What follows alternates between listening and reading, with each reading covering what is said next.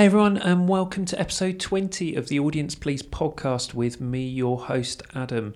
I spoke to Liam and Steph of Sheffield based black and post metal band Hidden Mothers.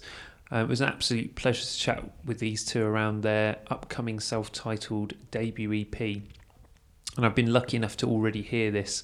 And if you're a fan of the likes of Oathbreaker or Converge, you're in for an absolute treat. They've already got one song from the EP up on all streaming services and Bandcamp, um, so I recommend you go and check that out. And if you like, go and pick up their EP. We also, as ever, covered their top gigs played and been to as fans, and uh, again, there were some amazing examples mentioned. And there's one that Liam brought up that I am very personally jealous of. Um, so screw you, Liam, if you're listening back to this. Um, anyway, to everyone else, enjoy and go and pick up their EP ASAP. Boy.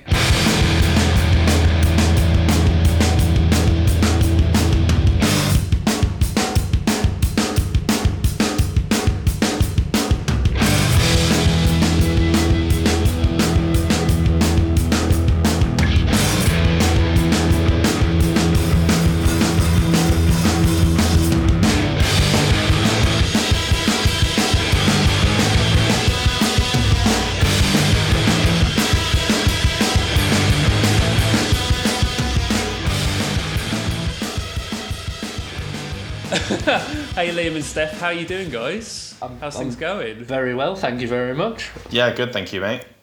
Yeah, uh, hopefully not melting too much in your black t-shirts. Um, And I don't have anything else. yeah, exactly. yeah. It's a real issue. I was I was just saying for the for the listeners, I was just saying just before I did another interview earlier today, uh, at about two o'clock this afternoon when it was thirty two degrees and it was not. Uh, as Liam just said, not conducive uh, at all. Um, so yeah. Anyway, welcome guys. Thanks for coming on. Um, yeah, really excited to chat to you guys because obviously you've you. your new EP coming out soon. So I kind of just wanted to kick off with that and just sort of um, let you guys talk around how the band came about, what your sort of influences have been. Uh, obviously, we've heard. Yeah. Well, I've been lucky enough to hear the whole EP, but um, when this goes out, people have heard the, the first single that's gone out. So yeah, just talk a bit around that, guys. Really interested. Uh, do you want me to take it away, Liam? Yeah, you crack on and I'll fill in the gaps. Oh, ah. Well, Oh. um, Hidden Mothers, um, which is not its name of original name, shall we say, Okay. um, kind of basically started um, as me. I took a break from music for a little bit. I think some some of us also did the same. Um, we've all been in bands from kind of the surrounding area of Yorkshire, and um, I was a bit bored creatively yeah. because I, I basically took a, a a break so I could do my apprenticeship with barbering because that kind of needed to be my focus at that point in life. yeah. Um, and then um, a couple of the now band members started coming into my shop and having their hair cut by me, and I was just like, you know, like, do you guys want to start something musically? And that were at the time that was Ari on guitar, Luke on guitar, and both of them were just like, oh, what kind of thing you thinking? I was like, I, I kind of want to do something really heavy because my background is kind of hardcore, melodic hardcore, and post metal, yeah. and uh, they they both said yes. And then I was trying to think of who would be really good on bass. I've seen relics that Liam was in before. I've seen like how eager and stuff he is online and his social media presence, and I thought that would be a great factor for the band. And I, I just literally messaged Liam out of the blue, like saying, Liam, do you want to come and play bass for this like proposed uh, project? And Liam was like, pretty much like, I'm Yeah. not doing anything right now. Might take a need, might might take a little bit to brush off the cobwebs, but yeah, sound, I'm down. And uh, luckily enough, um, our drummer Adam, he's from Norfolk of all places. he came in to have his hair cut. I met him, and you know what it's like. Drummers that are available and not in a in, in another project are basically a needle in a haystack. So I was just like, "Oh, you're a drummer, are you?" and um, well, me and him kind of spoke, and then me and Adam spoke a lot about mu- musical interests that we we both shared, and Yeah. he, he seemed like a really enthusiastic guy. He sent me some videos of him playing drums, and I was just like, when somebody tells you that they're a drummer, you're like, oh, you can play drums. But when somebody sends you a video, and you're just like, that is sick. Like, Yeah. I just had to dig my claws into him and go, right, you're the drummer for this project. and then we all got in a room. We all arranged a date to get in a room, and the the vibe and the gelling of us making music kind of happened, Happened organically away, rather than it? forced. Yeah, it, there was like a nice So- chemistry between us. So So, so basically, everyone met through you barbering, then sitting Uh, sitting in your chair. Well, the, I, I, I, Liam's the only guy that, um, up until recently, um, hadn't had his hair cut by me. But we Yeah, we you had to sort that. out my lockdown barnet, didn't you? Yeah, I had to- Apart yeah. know that feeling. yeah. So yeah, so we all got together. Everything felt organic, and we were like, right, let's have a few more sessions. We started to write some actual songs, or get the the bare bones of some actual songs, and then that were it. It was like, right, what we called then, and then at the time we decided to be called what was it, grandfather. Grandfather. Yeah. And um, I, I, I So- think Sounds a bit sounds sounds a bit indie that uh, Yeah, grandfather. well, like- Yeah. a bit like gra- a bit like granddaddy or it, it, it, it Hey, felt, we it- like Grandaddy. it felt like the the best name at the time, but then when it when it come to us actually getting to the point where we were recording and release ourselves as a brand on the internet and and stuff, it was Liam turned around actually and said, "Look, this is our last chance. Is this the name that we want?" And um, uh, someone in my life at the time suggested this name as me and them doing like a sludge project under this name, and um, and I, I basically said, look, can I rob that name for this project? and they they were a bit like, well, um, but you know, it's my ex girlfriend, so she's not in my life anymore.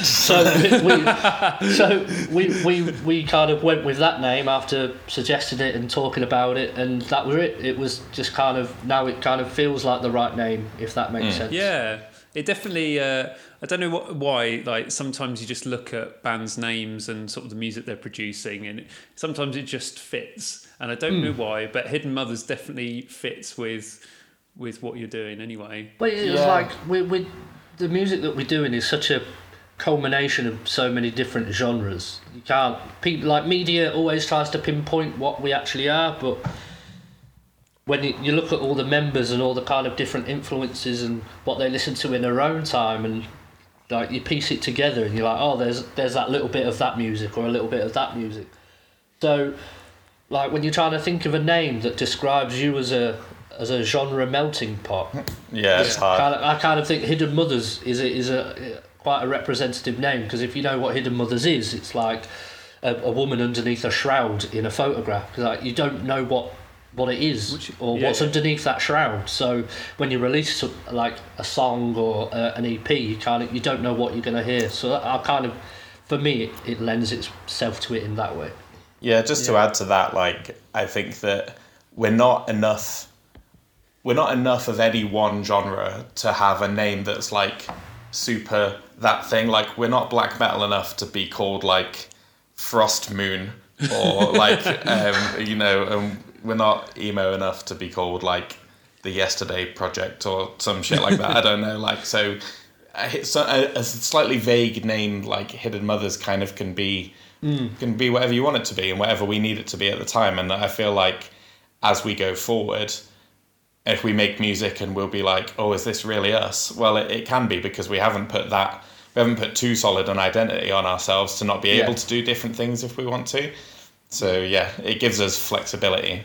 Yeah, definitely. Um, so yeah, I, I mean, going on from that, um, so obviously having listened to the the EP, like you say, it is very eclectic. Um, there's like bits of Converge, bits of Oathbreaker, there's bits of the. Oh, actually, I'm wearing a Converge t-shirt at the moment. I've just realised. Sick. Um, um, yeah, and like you say, there is there is a very much a melting pot. When you when you guys sort of got together and righted, uh, righted, wrote and uh, and then um, and then recorded the EP, what was that process like for you guys? Especially as you're still quite new uh, in a way, aren't you? So Yeah. how Yeah. how was how was that sort of coming together and, um, and actually recording the EP? I mean, it was a, a great experience. I mean, we we'd um, we did our first single, um, "Longest Journey Yet," at the beginning of 2019, and we did that with Joe Clayton, um, who we then went on to do the EP with. Um, and you know, right from the start, we wanted to work with Joe because he's he's either in or has recorded some of the best like bands the UK's put out in the last sort of five five six years.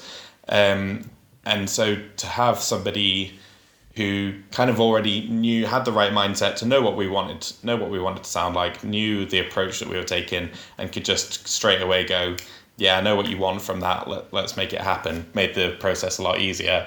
Um, writing it was like steph said before it's just really organic. Like we we wrote longest journey yet pretty much in our first ever practice when some of us were meeting meeting for the first time which was mad um, and I think we started working on Beneath to the Earth, which is the, the lead single off of the new EP, in maybe the second or third practice. So the, these songs have been kicking around for a while. Um, and, you know, the, as you write songs, they, they change slightly over time as you practice them more and think, oh, this could be a bit better or whatever.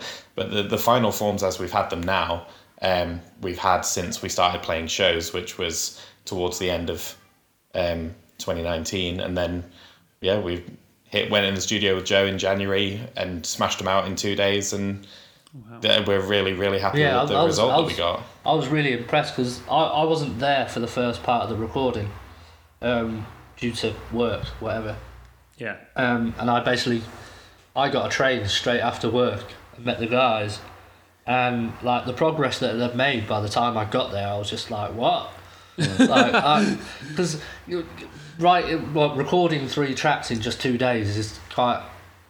It was pretty intense. It, yeah, it's like you, you, Well, you've got. and, a- and especially the, the, the track lengths you guys have got on, on this EP as well. They're not like three minute songs as well. No, no, yeah, I mean the- it's, it's the- three the tracks and average it's pop song, no. 18 minutes. so, yeah, I mean, and there's quite a lot of. we met. I think in the first day we did all the drums, all the bass, and one of the guitars. But then, you know, we've got. There's a lot of different things going on. It's not just like a. Like in my old band in, in Relics, is like we were just like a hardcore punk band, so everybody had pretty much one tone that they used, and that was it. So you only really needed to do one take of most things. Whereas with this, it's very layered and there's a lot of different things going on and they all have to be recorded in slightly different ways Yeah, I- um, but yeah we just work really well together so we just smashed it out really if, if, if anything, like when you record with people that are good at what they do, Yeah.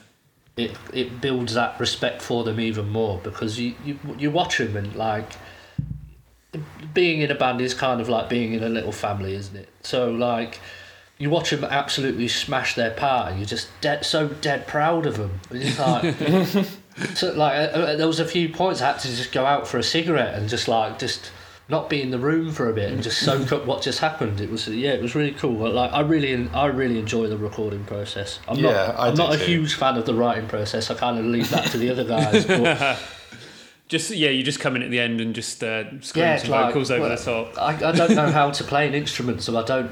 I I don't know what I can add. I can't tell them what to do and how to do it the way I would like to, it to be done. So I just kind of let them do their thing and then add my little spice at the end.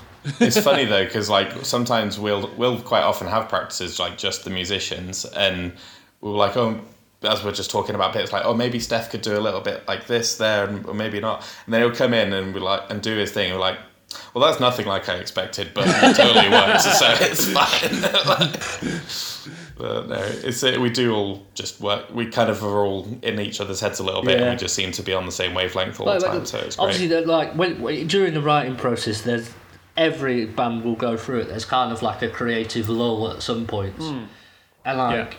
the the best thing about our collective um, is like if somebody's having a like a bummer day. We'll pick each other up and like just you know pat them on the back and just be like, "Don't worry, come in next time." Like, Yeah. absolutely smash it. And you know, you do have sometimes you have practices where you're just like, ah, that wasn't Yeah, really we our achieved fault. nothing like, so there. for us, like the PA wasn't working, so we couldn't actually do a proper practice. And I'll have a few cans and it'll piss me off because I can't do any vocals or like uh, an in- instrument will break and that oh that's it that's the end of practice then and you just go in the next time and you absolutely smash it and you just walk off with your head held high and you just look Yeah. forward to that next session that's exactly the same as that Yeah, yeah, definitely. Well, thanks for that, guys. Talking uh, through uh, through the EP. Um, just the the sort of last question I had around the the EP was. Um, you got Steve Miles doing the artwork um, Yeah. for this project, and uh, this is the second time he's getting a mention in uh, as many weeks, uh, in, and he's not even been on the fucking podcast. D- um, deservedly how- so though yeah, yeah. I mean, the guy is a the guy is a ledge, but um, yeah. How did, how did you end up working with Steve basically um, and getting him to do the artwork? We argued about artwork for so fucking long. Oh god, it was like, Like one of the part, it was- bit like the part of the band that I hate the most is like Yeah. trying to get five guys to decide on one thing. Yeah, oh yeah. It's it's so tedious. I think I I must have made mock-ups of maybe So- didn't we eight- all, though? eighty to hundred different possible. EP Yeah. covers. Wow. At, at- at one point, at one point, I had to tell Liam to put his phone down and go to bed because he was Yeah. like, it was like nearly one in the morning, and he's just sending like mock up after like Liam, go and get some sleep, man. Yeah, Um, so eventually we we uh, we had a couple of because we we- you know we're a fairly new young band. We haven't got shitloads of money, and we were like, oh, well, it would be a good way to save ourselves some money by doing the art ourselves. But then we soon realised that We can't. none of it us ourselves. are artistic. so like, right, okay, well, we should pay someone who knows what they're doing. Yeah, and because that, like, it, you just when you've got like five creative minds in one group chat, all trying to decide on one thing. Sometimes it's easier just to get somebody outside of that collective to take your suggestions and turn it mm. into a rendition of what they think Yeah. that you're thinking. And sometimes that's that's so much easier because you're like, oh yeah, I didn't think about it like that. Yeah, that makes sense actually. Yeah. Plus, as well, like we'd worked so hard on the EP, and we thought the songs were so good. To then put it out with an, a, a cover that we'd sort of half-assed and just thrown together because we needed a cover, Yeah. just felt like we'd be doing it a disservice. yeah, hundred percent. and like Steph's worked with Steve before in an old band, and I've always really liked his work, and I'm a big fan of his band Cattle as well. And it just we'll just like we'll approach him, see if he thinks he's got a good idea, and if he has, then we'll go for it. And literally, the first thing he sent us was pretty much the finished product. Of like, okay, yeah, that's fucking wonderful. Let's yeah, do just that go for it, man. it was a very easy decision once he put it in front of us. Um, but I feel like every everybody that we've worked with on this EP, from like Joe and, and Steve and Scott Middleton who mastered it, and like our guys who are taking care of the label and stuff, they all just kind of when we ask them something or like how can you contribute, can you do your thing to make this EP as well as it can, everybody just knows exactly what to do. And and I realise now why there are people who specialize in certain things because the band can't be good at everything. No. And like having Yeah. a, a like a team a team makes it sound like you know we're a bit bigger than we are, but like having having a group of people who you can rely on to do certain things that you can't do yourself is very important. When, when it when it comes to like where we were at as a band, there was a lot of hype about our our performances live, and we'd not Yeah. done many gigs at all, but people were talking about us, and obviously we'd worked with Joe before, so people have heard our single through Joe and uh, us working with him, and like there was a little bit of hype, and we had to kind of. When Live you're going to come it. out with an actual record, not just a single, you can't. You have to brand yourself right, and uh, you don't ha- like necessarily have to look like a specific thing or market yourselves in a certain way. But you can't. You have to release yourself as a strong brand. yeah, yeah, so- there's so many bands out now that like if you come out no matter how good your music is and obviously that is the thing that has to be good above everything else but if your music's good but you've not got and all the rest of the stuff right you're much less likely to have people pay attention and as much as that kind of sucks and it should be about the music it's it's the I- truth I- it's the way things are Yeah, I've I've talked about that a lot on this podcast actually around like imagery of of bands, whether it be on stage, art, like like we're saying artwork. You think of that just pulling one out of the air because it's one that always comes to mind is Chelsea Wolfe, for example, Hmm. or AA Williams. You look at them, and AA Williams went from naught to sixty miles an hour really quickly. But Yeah. part of that was because of like her stage presence and her band's stage presence Yeah. and what, Yeah. how they set themselves up, and it And they're created like- that more ethereal thing. With Definitely, them. Um, it was a there was there's- like a mystery thing around them, wasn't there? That was Yeah. like, like I've, I've seen her five times. I've still never seen her face. Uh, like it's it's just all like smoke and hair, and like that's cool because it really suits what she does, and it adds another layer to it. And I think that 100%. You know if you don't realize that that stuff's important, you're unfortunately less likely to get we- people to pay you- attention. You also, you also have to like look at bands that we grew up like, like listening to, and like you're wearing a Converge shirt, and you know the the Jane Doe face is instantly recognizable. Even if you don't like Converge, you know that Hmm. that's Converge, and Integrity, that little skull the cat with skull little thing. fangs. yeah, like, yeah. it's instantly recognizable and like w- for us bringing out a record also like it was obviously an honor to represent local artwork as well because Steve's Yorkshire boy. But we we kind of wanted an image that anytime every and someone saw that image it was like oh that's Hidden Mother's record. Oh that's Hidden Mother. I mean we've shoved it down everybody's face enough that they will think that now. But mostly Yeah. thanks to Liam because he's an aficionado with social media but You say Like- aficionado, I'm really annoying though. Is the truth of it? Like, yeah yeah. That's that's like me with my podcast socials, man. It's it's just like I'm a bit bored today. Uh, I'll just do some I'll just do some Twitter stuff and just uh, Yeah. annoy people. yeah, Um, just shit post for an hour and kill some time. yeah, exactly. Well, thanks for that, guys. That was really cool insight into the EP and the artwork. And No worries, dude.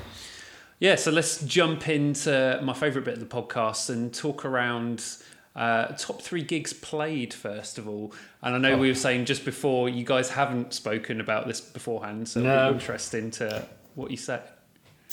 Okay. Do you, know, do you mind if I go first? yeah you go ahead bro Okay. So, my top. Should I start with my favourite or start with number three? Start with number three. Let's start with number way. three. Okay. So, I think number three for me was our first ever show, um, which was at the parish in Huddersfield, which is a wonderful, wonderful place that unfortunately we'll never get to play again because they are moving to a bigger, cooler uh, establishment. This And means we get to play somewhere bigger and we get to play, yeah, we get to play there again, but it'll be somewhere else. But we'll never play in that sweaty little room again. Um, so yeah, it was at the parish in Huddersfield with Pine, who obviously Joe is in, um, Yeah. and Blanket, who are just wonderful, like cinematic post rock band. Um, but I think the reason I love that show so much is because it was our first gig and we had like zero expectations. We didn't know if anybody was going to turn up, and we didn't know if we were going to be any good or not. And a, I think we really smashed it, and it was really busy, and we got a really good reception, and it's the best first show I've ever played with any band I've ever been in. I think just that, like, we get off stage and like, holy shit, like we might be onto something here, like really, really good feeling. Um, number two, I think. Oh, just was, just before oh, sorry, you move go on, Liam. Yeah, I went to the uh, Pine Blanket tour at the Barfly in London, and Hmm. yeah, it was a great night. It was the first time I'd seen Pine. Weirdly, I weirdly they'd escaped me for ages. Hmm. Um, and yeah, they're, Bands they're, do that though. Yeah, Yeah. They're, and they're a- they're a force as well. Like They are. I've seen them in a few different um, iterations, like because there's always been uh, Joe, Luke, and Nick, and then they've had like a rotation of cellists and violinists, and they had a lap steel guy for a while, and Oh, um, wow. but yeah, and they, they were really like we saw them. Um, open for Oathbreaker, and they had it was the first time I ever saw them. They had the lap steel guy, they had a violinist, they had a lot going on. But honestly, I feel like the setup they've got now, where it's literally just Robin on violin and then the, the three guys who've always been there. Robin is so I- I- good for that band. Yeah, she's. Yeah. I think it's the the best setup they've ever had. Like they and just she's cool sound as so. fuck as well. Yeah, she's and, wicked. and the visuals as well that they they have going as well in the back. Yeah. I don't know if they had that for They that didn't. show, but yeah. They didn't have them at, Hudders, at Huddersfield. P- Ah. uh, Blanket had like their screens and stuff that they have, but Pine Yeah. didn't. To, I don't know. I had a lot of Sambuca after we played, so they might have had the visuals, but they were uh, they were fantastic. They're always fantastic, to be fair. Yeah, Pine. cool. Yeah. Yeah, go for your Uh, number two, mate. Number two was the first time we played in Sheffield, um, which was uh, like Sheffield. Huddersfield's my hometown, but Sheffield is the band's hometown. um, and we played in Sheffield with uh, Coilguns um, and Yautja and Working Men's Club. Um, And it was a really cool, really like eclectic bill. Did um, Um, did uh, Temple Steps pull out of that one? Yeah, they pulled out at the last minute, which is a shame because they're really good. But again, like hometown show, a lot of pressure. By this point, you know, as much as I don't like to kind of sound like that guy, but like people were talk, people were starting to talk, and we were like, all right, okay, like there's actually a bit of pressure here that we've got to prove to Sheffield that we are quite good. um, and we, yeah, and we, it was a really, really great show, absolutely packed from front to back, great reception, played really well, and it's just so nice to like play your first couple of shows. Like normally, your first couple of shows as a band, you play into like four or five people in the back of some pub somewhere. Which, which are another band. which, yeah, which is the Yeah, other. yeah, but like. I, I- it felt like we had skipped some of the shitty shows that you have to do first when you first start a Yeah, band. skip skip the proper DIY step. Yeah. Yeah, like no, and don't get me wrong. Like we are a DIY band, and I, I'll Yeah. happily like we've played. We have since played shows to, you know, very few people or just the other We bands. don't, we don't talk Uh, about that show, bro. um, and and it's fine because you know every show's an experience and every show's you know an honor that somebody thought you were good enough to book you. But like just to have those first two shows be as successful as they were, um, and to for the lineups to be as good as they were as well, like to we re- I really Yeah. felt like both of those shows. Every single one of those other bands I was like, this. The fact that we're sharing a stage with these musicians is just wonderful. Whereas, like, there was no like band where I was like, oh, this isn't really my thing, or this isn't really something that I would choose to do again. You know, you get the odd show like that, but yeah, these just felt like great shows to be on, and yeah, I can't complain about those shows at all. Um, and What's then my your fa- I know one what your favourite one is. I know what your favourite one the most recent one. Oh no, wait. No, you're, you're forgetting about the other one. Oh, that's you, you're tough. forgetting about Oh. your Okay, no, that- yeah. it- So my my favorite show. I'm going to cheat a little bit here because what I was going to say for my favorite show was the most recent one we played in Sheffield, um, just before lockdown. Because again, wonderful lineup, wonderful crowd, felt amazing. But I am going to change my answer at the last minute because I had a bit of a fanboy moment um, last year. We got booked quite late, quite last minute, you know, only with a, a week or so's notice to be um, the only support band for Planes Mistaken for Stars in Oh, Manchester. Yeah, yeah. And um, I, the second ever tattoo I got when I was 19 years old, so that's 14 years ago, was a Planes Mistaken for Stars tattoo in a shitty little tattoo place in Kettering that is faded to fuck and doesn't even, it looks like, it looks more like the Integrity logo now. Um, Yeah, but at the, wrong, the yeah. time, it was meant to be the Planes Mistaken for Stars logo. So to play a show with that band, I was just mad. I just can't. I just couldn't believe it. Like it, we weren't.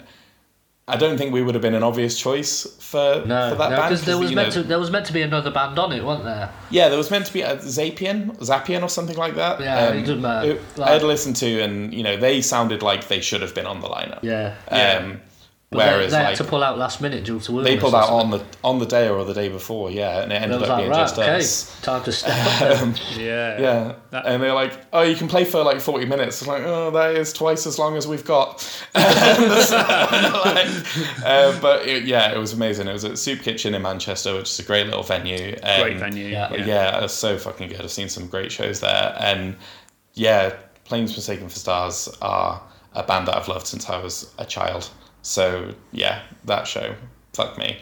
If we get never get a show that makes me feel like that again, like that, like nostalgia, pride, then I'll be all right because at least I got that one. Like Oh, it was oh. fucking awesome. Oh, Oh, you big no. softy. I know. so lame. But yeah, so thank you to um, Kieran from Moving North in Manchester who gave us that opportunity. Please, if that happens again, we will do it again. Just send just send him a list of the bands that you you you would really love to support, and just go. yeah.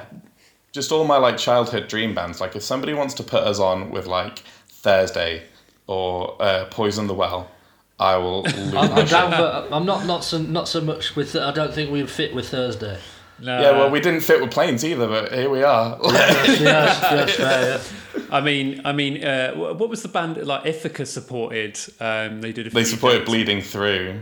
didn't No, they? um, no, they supported in Europe. Who was it? That that um, like really light. Ba- oh, Oh, Big they called? Thief. Big Thief. Yeah. yeah. It's Yeah. like if Ithaca supported Big Thief, so if they can do that, anyone can support I, anyone. do you know what? Yeah. I went. I went to the Nottingham show of that tour, Oh, and nice. um, 'cause I love Ithaca, and me, like me and my missus both big fans of Ithaca. I'd never heard Big Thief before in my life, and um, I, th- I think Lindsay likes them more than you.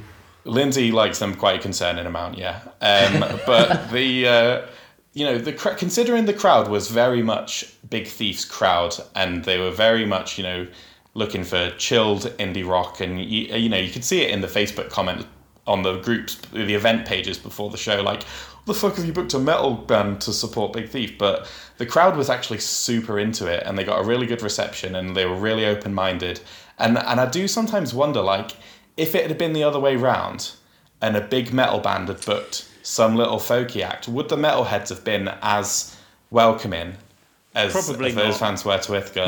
Well, I, I thought I thought probably not, but then like A. Williams supported Cult of Luna, and they everybody loved that, so maybe maybe there's a Yeah, but going Yeah, back but- to that thing, going back to that thing we were talking about, A. Williams, the way she's packaged in a way, she's packaged as very much as like, Part of the you- metal yeah, scene. Yeah, if you like Chelsea Wolfe, you're like A. Williams. Well, yeah, you like- yeah, Like, kind of A.A. Williams and Cult Luna are all kind of that Roadburn pool of bands, Yeah. isn't it? So, like, Mm.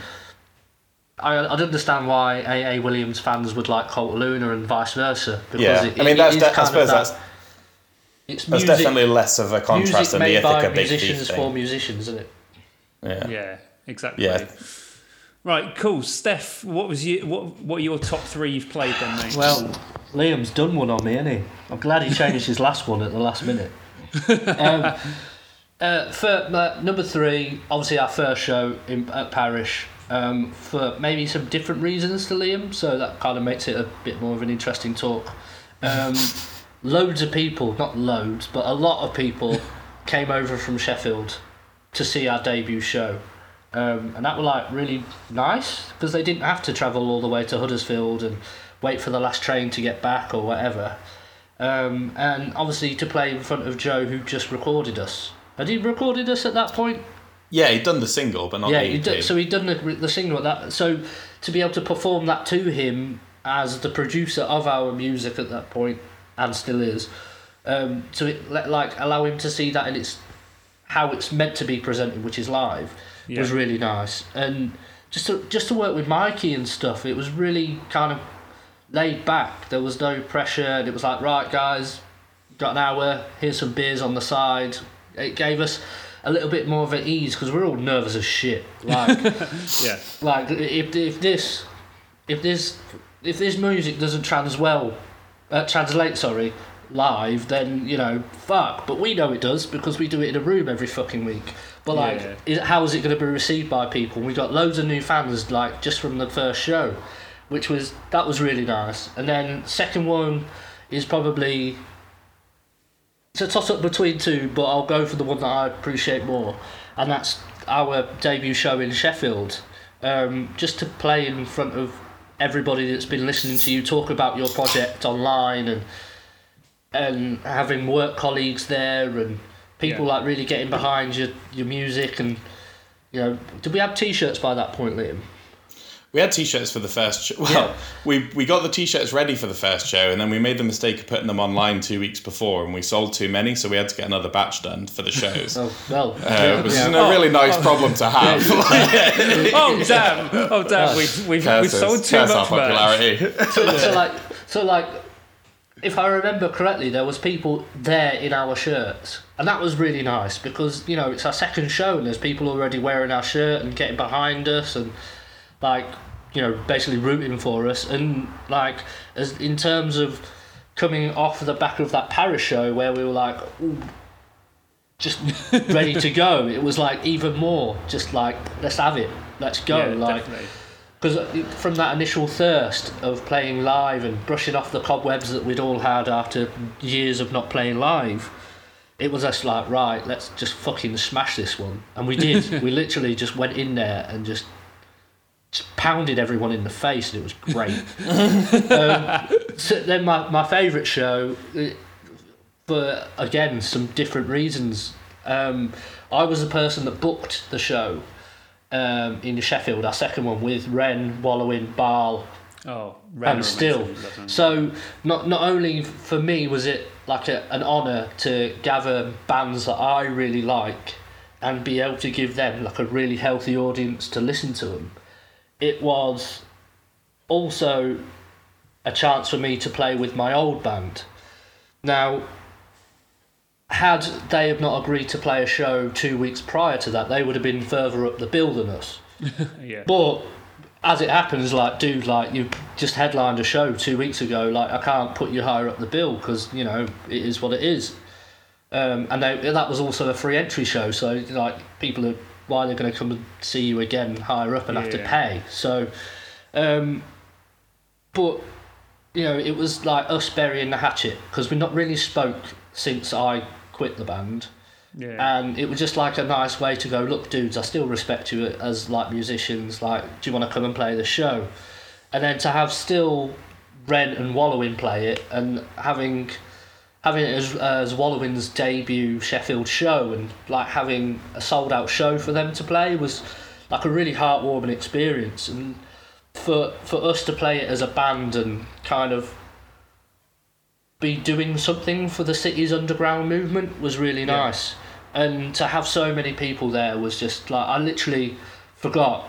I was I do this thing where I face the band because I'm right nervous and then they'll start playing music and then when it's my bit I'll turn around or I'll have my eyes shut. But like to turn but to turn turn around at that show and and have like such a great presence and an audience there and having loads of musicians in the crowd that we really respect that have really been looking forward to seeing our live show it was you, you couldn't have topped that. It was oh, just Nice. it was just a great night and I got really really drunk Yeah, you did. I got absolutely wasted that uh, that show felt like the the moment where I was like, we're not the you know the kind of wet around the ears new band on the scene anymore. Like we we know what we're doing, we know what we sound like, we know what our performance is meant to be. Uh, it's just a shame that we did that show and smashed the fucking tits off it, and then lockdown happened, and we haven't been able to do Yeah. anything since. because that was also the first that was also the first show because up to that when you play your music live is when you start to kind of critique what works well live because when you're Yeah. just a bunch of dudes in a room it just you know you It's you've got you no make it. Yeah. yeah it's like it's kind of you've got no no feedback or you've got nobody writing a critique and, and like praising certain parts of your performance for you to focus on so that was the first actually the first show where we extended our set and put in like little glimpses of other songs that we're writing but helped like we wrote it in such a way that it helped the whole Yeah. the whole set String it kind of yeah. it, yeah, it Yeah, just all filled it out, molded into yeah. one. So for us, it, for us as a band as well, it was kind of it were. It made us feel great as a musicians to be able to, in a short amount of time, come up with that idea and then present it live and it work and no fuck ups happen and and it, we also had a photographer. It was the first time we had a photographer that we paid. I paid, and uh, and like you know, it was just the, some of the shots that we got out of it we're still using for promo now because they were such good photos and Every, Is yeah, that- every is, is, is, is that the there's a shot of you like in the middle of the crowd at one point? Yes, well, that's what I do. That's what I don't like being on stage. Like You've not been I- on I- stage with me once since we started this band. I think I think I, I think at one point I stepped on the stage and then was like I fucking hate this. It's too it's too warm. I'm getting off. Yeah, No. that's a, uh, that's a bit like Rad. Have you have you guys seen Rad Pit before? Um, Yes. No, but that's a wicked Rad- name. Yeah. Yeah, they're they're a brilliant band, but um, yeah, they spend very little time on stage. Uh, I just I just don't like being on stage. It's like there's a divide between you and the audience, and for me as an artist, or not an artist, a vocalist, I'm like breaking down all my walls, allowing you to see me at my most vulnerable point because I'm telling you my inner thoughts and feelings. As emo as that sounds, that's what vocalists do. Like whether you're Yeah. pissed off about something, whether you're emotional about, about something, but just so happens that our record's all about loss, so it's very dear to my heart. Hmm. Uh, so when you're above them or you're looking over people, I hate that. I prefer to be in the crowd and feeding off the energy of the crowd. And if somebody so happens to headbutt you because they're head- moshing to your music, then you know, Yeah, so be it. I'd, like I'd rather get a headbutt for that reason than in the street and some bloke wants my phone. Do you know what I mean? When, I, when, when, when I'm performing, I like to be able to be at like eye level with people and. And, and like I said, feed off their energy. Well, hopefully we'll never uh, we'll never sell out shows, so there'll always be room for you to. Mate, uh, you know that I'm still, I, I- you know I'm still gonna get in that crowd. I don't give a fuck. People find a way. Matt, Matt, if Matt from the Bronx can find a way in uh, yeah. a room of 150 people, which I've seen Oh. before, You just Yeah. gotta go, you can find you? a way. You just gotta Yeah. go. Worry about The- the security later. yeah, they uh, the Bronx played the parish in Huddersfield, which is literally a barn behind a pub. So I know exactly what you're what you're talking Yeah, to. there's there's an there's an infamous picture of me that exists on the internet. Well, I use it as my profile picture of just me and Matt from the Bronx just screaming in each other's faces in the middle Nice. of a black car. Excellent. and it's my favourite photo of all Was that the time. was that the free show they did at Black Heart? Uh, yeah, yeah. was- Ah, I was in had to London queue- at the time, man. I missed it. I had to queue up all day for that. Yeah, that's why I didn't. That's it. why I couldn't be bothered to go. I'll be honest. Like, I love the Bronx, but I don't love them that much. Yeah. Um, cool, guys. We'll move on to the, the last bit of the pod then. Um, so, top three shows you've been to as a fan, and I'm very intrigued to hear what you guys have got to say because I'm guessing you've got very eclectic taste. Yeah, Yeah. So I wanted to pick three that I loved for different reasons, Cool. um, rather than because I, I started thinking about it, and quite a lot of the shows that immediately jumped to my mind all jumped to my mind for the same reason. So I'll start with one of them. I saw ISIS um, at the Mean Fiddler, which I, is no longer a thing. But Yeah, Um, so ISIS supported by Jesu and uh, Bohren and a Club of Gore, which is Uh, that Bohren- Bohren like and- Bohren a Club of Bohren- Gore. I don't know how. Yeah, they're like a dark They're like jazz, black David and jazz. David Lynch makes jazz made for Yeah. sad goth people. Um, yeah, that's I'm gonna I'm brilliant. gonna have to check them out because Oh, I've mate. so never heard good. them. They're but- so but good. it was ISIS had just released Panopticon. Um, Oh, nice. So it was like 2004, 2003, Yeah, back 2004, something like that. And whenever whenever I've seen like post metal bands, I think the reason that I got really into post metal was um, was the live experience and that feeling where it's so loud that you feel like you might combust. Like that, like Been there a few times. that like oh sh- this is just genuinely i can feel how oppressively loud this is um, and isis somehow managed to do that but like every tiny little nuance of what they were playing still was like crystal clear like album quality sound at a vo- at like a volume that the human body is not built to withstand um, and it was just That's how I like incredible like that is a band that for me was my gateway into like post metal or post music or whatever. Um, like I heard like Pelican and Cult of Luna and stuff, um, but ISIS for me was the band where I was like, what is this? Like I, I need to know more about this kind of music because I'm extremely overwhelmed and I don't, I don't know how to deal with it. And uh, and yeah, that's yeah. I can and the band that I'm in now, this band, I can probably trace back to going to that show and just being like, Yeah. holy shit, this is incredible. Um, yeah, so that was my number one.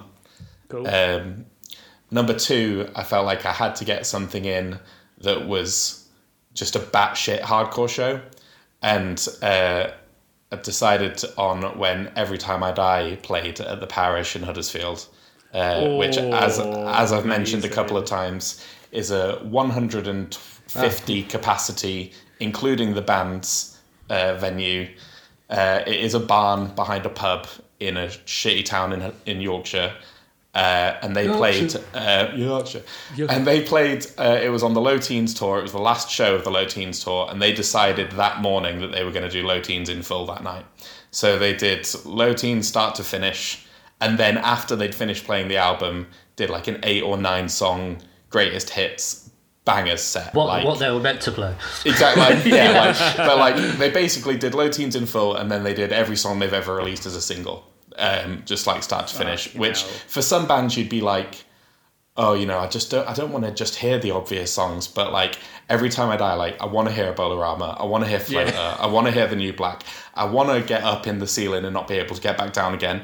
Like I just, you know, I just want to go. For, like I love that band so much, and to see them play in a pub in my hometown is Was- something that So that Yeah, was I love Forever. basically just like a last minute secret show that they did. Basically, Well, no, it was it was booked into the tour, so everybody knew it was happening, but it wasn't Oh, supposed wow. to be an album show. So like every other every other show on that tour, they just did a normal set, and then just in Huddersfield they did Low Teens in full. So and it was th- it was three days before Christmas, and it was just The best Christmas gift ever. it was it was like um, whatever I got for Christmas that year was shit in comparison to that gift. Um, yeah, so that's that one.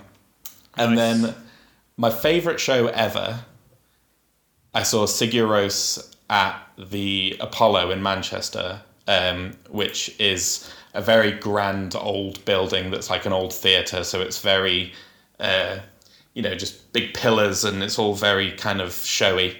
Um, and it was the first time where I've ever kind of been just blown away not just by the band and what they sounded like but also realized how much of a difference like the stage setup and the the aesthetics can make to a show. Like they had this like translucent screen up in front of the stage from floor to ceiling which is you know huge it's a massive room. Um and then so you couldn't actually see the band members you could just see their shadows. And then Oh, wow. when the light hit the each member in a certain way suddenly the bass player would be 30 feet tall and then like he'd come down and Jónsi the singer would be huge and he'd be a giant and doing his whole weird Icelandic whale song thing that he does from like like a giant and like a giant shadow man like whispering at you louder than anybody can whisper. And it's it was just like genuinely the most spellbinding thing I've ever seen in my life. Like again, that was probably best part of 15 years ago, and I still get a bit emotional talking about that show because of how like how much it affected me and how much I came out of it. Like I walked, I came out of it, and just to my mate, and I just it, we sort of looked at each other and just had a hug because I didn't really know what I didn't really know what else to say. Um, so yeah, that was that is gonna take some beating. That show. Yeah. It was incredible. amazing. Those are three amazing shows. So Steph, go on then. What are your Um, top three? I can't remember what year it is, but it was Arctangent 3 Yep. That was my and- first, my first Arctangent, actually. and Cult of Luna headlined the the the Kyo Kyo Kyo yeah, the, Yeah. yeah that one. That one. I know Uh, which the, one you mean. The one near the, the entrance to the VIP anyway. But it's all Yeah. changed now. And um, they were they were running late, or there was something. Prob- they might not be playing the show, and um, we, oh yeah, I remember they they got was something to do with their flights or something.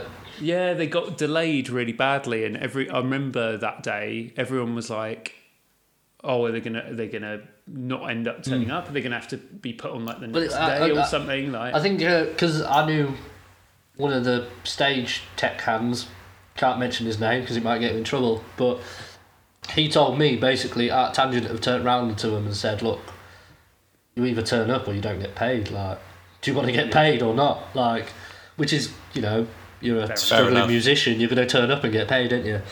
So they turned up and I'd paid a VIP ticket, and with this VIP ticket, you got to watch one band from the side of the stage, and I chose Cult of Luna, um, because you know everybody had already cashed in their side of stage tokens, so I was like, I'm gonna watch Cult of Luna from there. And I was watching it from the start side of the stage, and I'd, I'd waited years, literally years, to see this band, and to see them in my home country at one of my favourite British festivals was like an absolute must. It's got to happen. And I was just stood at the side of the stage going, I'm not feeling it, I'm not feeling it, I'm not feeling it. I was obviously watching the musicians and how great they were, and I didn't even realise they'd turned up with two drummers. And I just went, fuck this. And I just went, worked my way into the main crowd. And I think they only played four songs, but for Cult Luna, that's like an hour set. So, Yeah. like, uh, I remember necking my drink so I could, you know, be a bit more mobile. And then the next minute I wake up and I'm literally like doing knee lunges, head banging, and I'm woken up and there's a circle of people just letting me do it. They're just like, that guy is having, he's living his The best, best life. Yeah, he's living his best life. Just let him, like, oh, I was in it. It was like, I'm leaving. I've gone somewhere else. And my second favourite one is probably uh, Vodruna, which is like, do you know Vodruna? No, They're like heard of a, them. I like how you Uh, say it. yeah, they're like a. Uh, everybody knows them as Wardruna, um, but they're like a, a, a folk-inspired Norse classic band, but like they're really tribal and they're weird, but they're doing like they're trying to represent their country's traditional Yeah. music, and they you know they all come out in animal skins and beating Wow. human bones and there's men with spears and stuff. Anyway, uh, I was at Brutal Assault the first time I ever went to Brutal Assault, and if you know anything about Brutal Assault, it's four days at 36 degree heat in a military fortress that's made of limestone that soaks up heat. But drinks are like one pound forty a pop. Like It's, it's yeah. it's just it's Carnage. just, it's a, it's a lot it's a long time. So I was a little bit emotionally weak at this point. Um, you know, I'm on hangover number five, and topping up from the day before, and then Vodruna, well, sorry, Vodruna, Vodruna played, and it was just like the most just beautiful thing ever. I mean. Another gig, like watching Radiohead and bawling my eyes out, was another one. But this was just like it was so as a metalhead, like you kind of feel like a, a, a closeness to Norse mythology because it's fucking metal as fuck, and like it, it, it was just like so. It's not tantric because that's sexual, isn't it? It, like I mean, you can make it sexual. Yeah, if you what- Whatever gets like- you off, man. it just, I kind of felt like I was in a higher consciousness somewhere because it was just all beating rhythms and beautiful folk singing over the top, and Yeah. I, ju- I was just crying. My girlfriend at the time just looked at me, and she's only five foot two.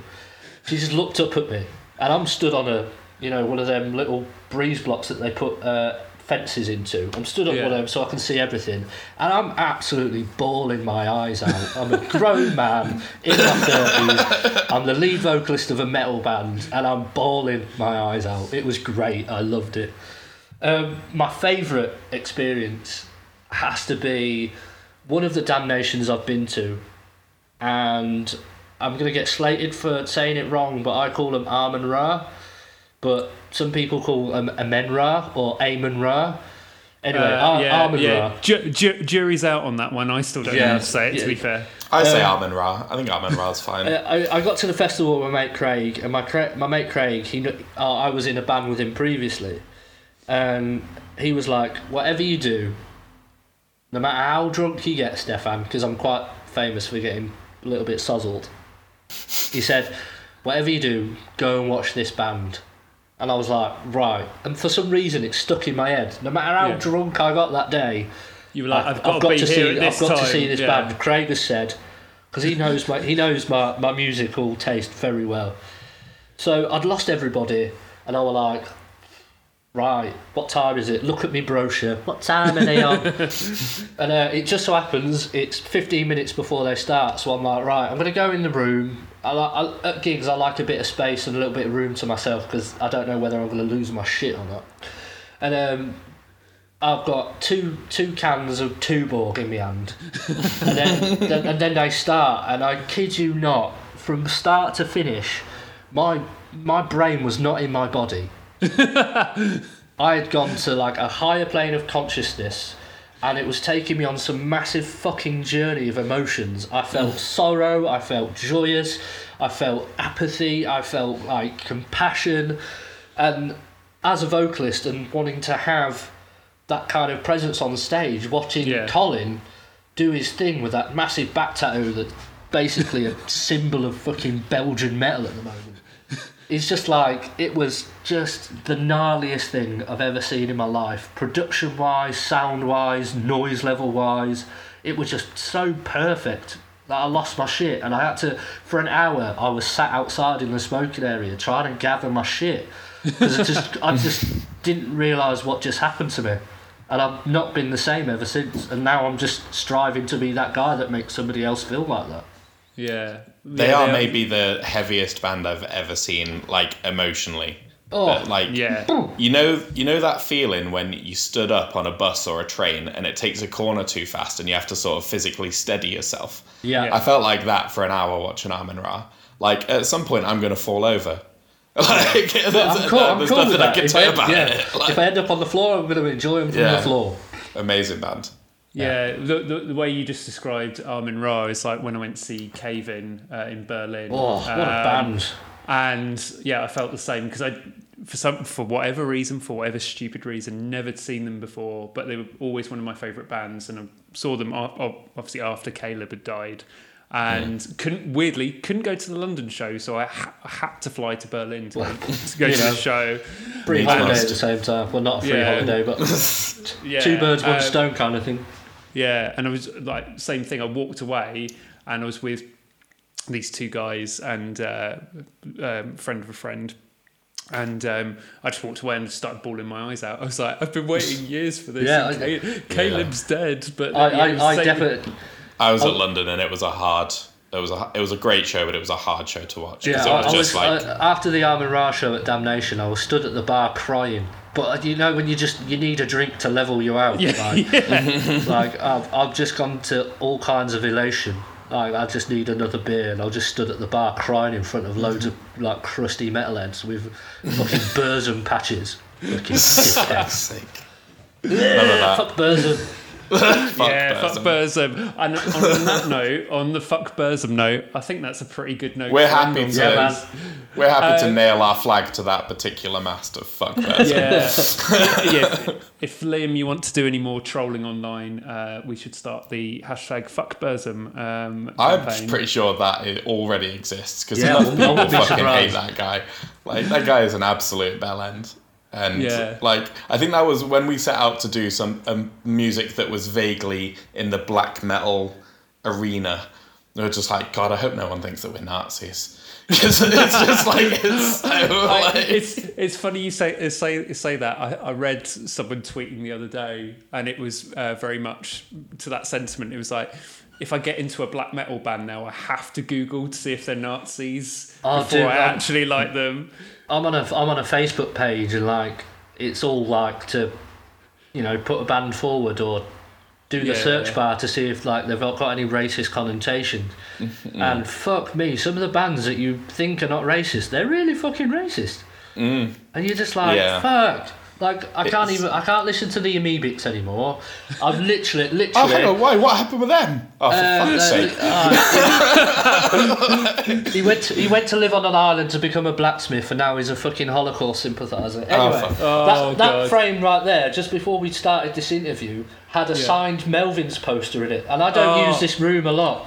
And I was like, oh, I can't let them see the fact that I've got a signed Steph. Melvins poster. Steph, Steph, it's funny you say that because uh, I have got a signed um, Polaroid of Buzz on my fridge that I need to take Fuck's off. sake. So you've Get it- reminded get it me of that. Get it off. It's So bad, isn't it? Like, you know, we shouldn't. You shouldn't have to think, "Oh, this band's good." I'll just quickly check if they love Hitler. Like that shouldn't be something that you Yeah, have to do, but yeah. it is. Just for the record, Metal Archives, if you're listening, we hate Nazis. Yeah. Just But we love like- blast beats and we hate Nazis. I, I love the fact that I changed I changed uh, Melvin's for Fall of Efrafa. So like do the right- Alex do is right. like super super anti-racist, pro-vegan activist. Like I think that's a shooting fit. Like oh, redeem myself. Thank fuck for that. I mean, it's a it's an audio medium, so you probably could have got away with not changing it. But I can I, I can I can put this up on YouTube as well. That's fine, just for that. um, so, guys, just to wrap up, where can people uh, pre-order your EP and when does it come out?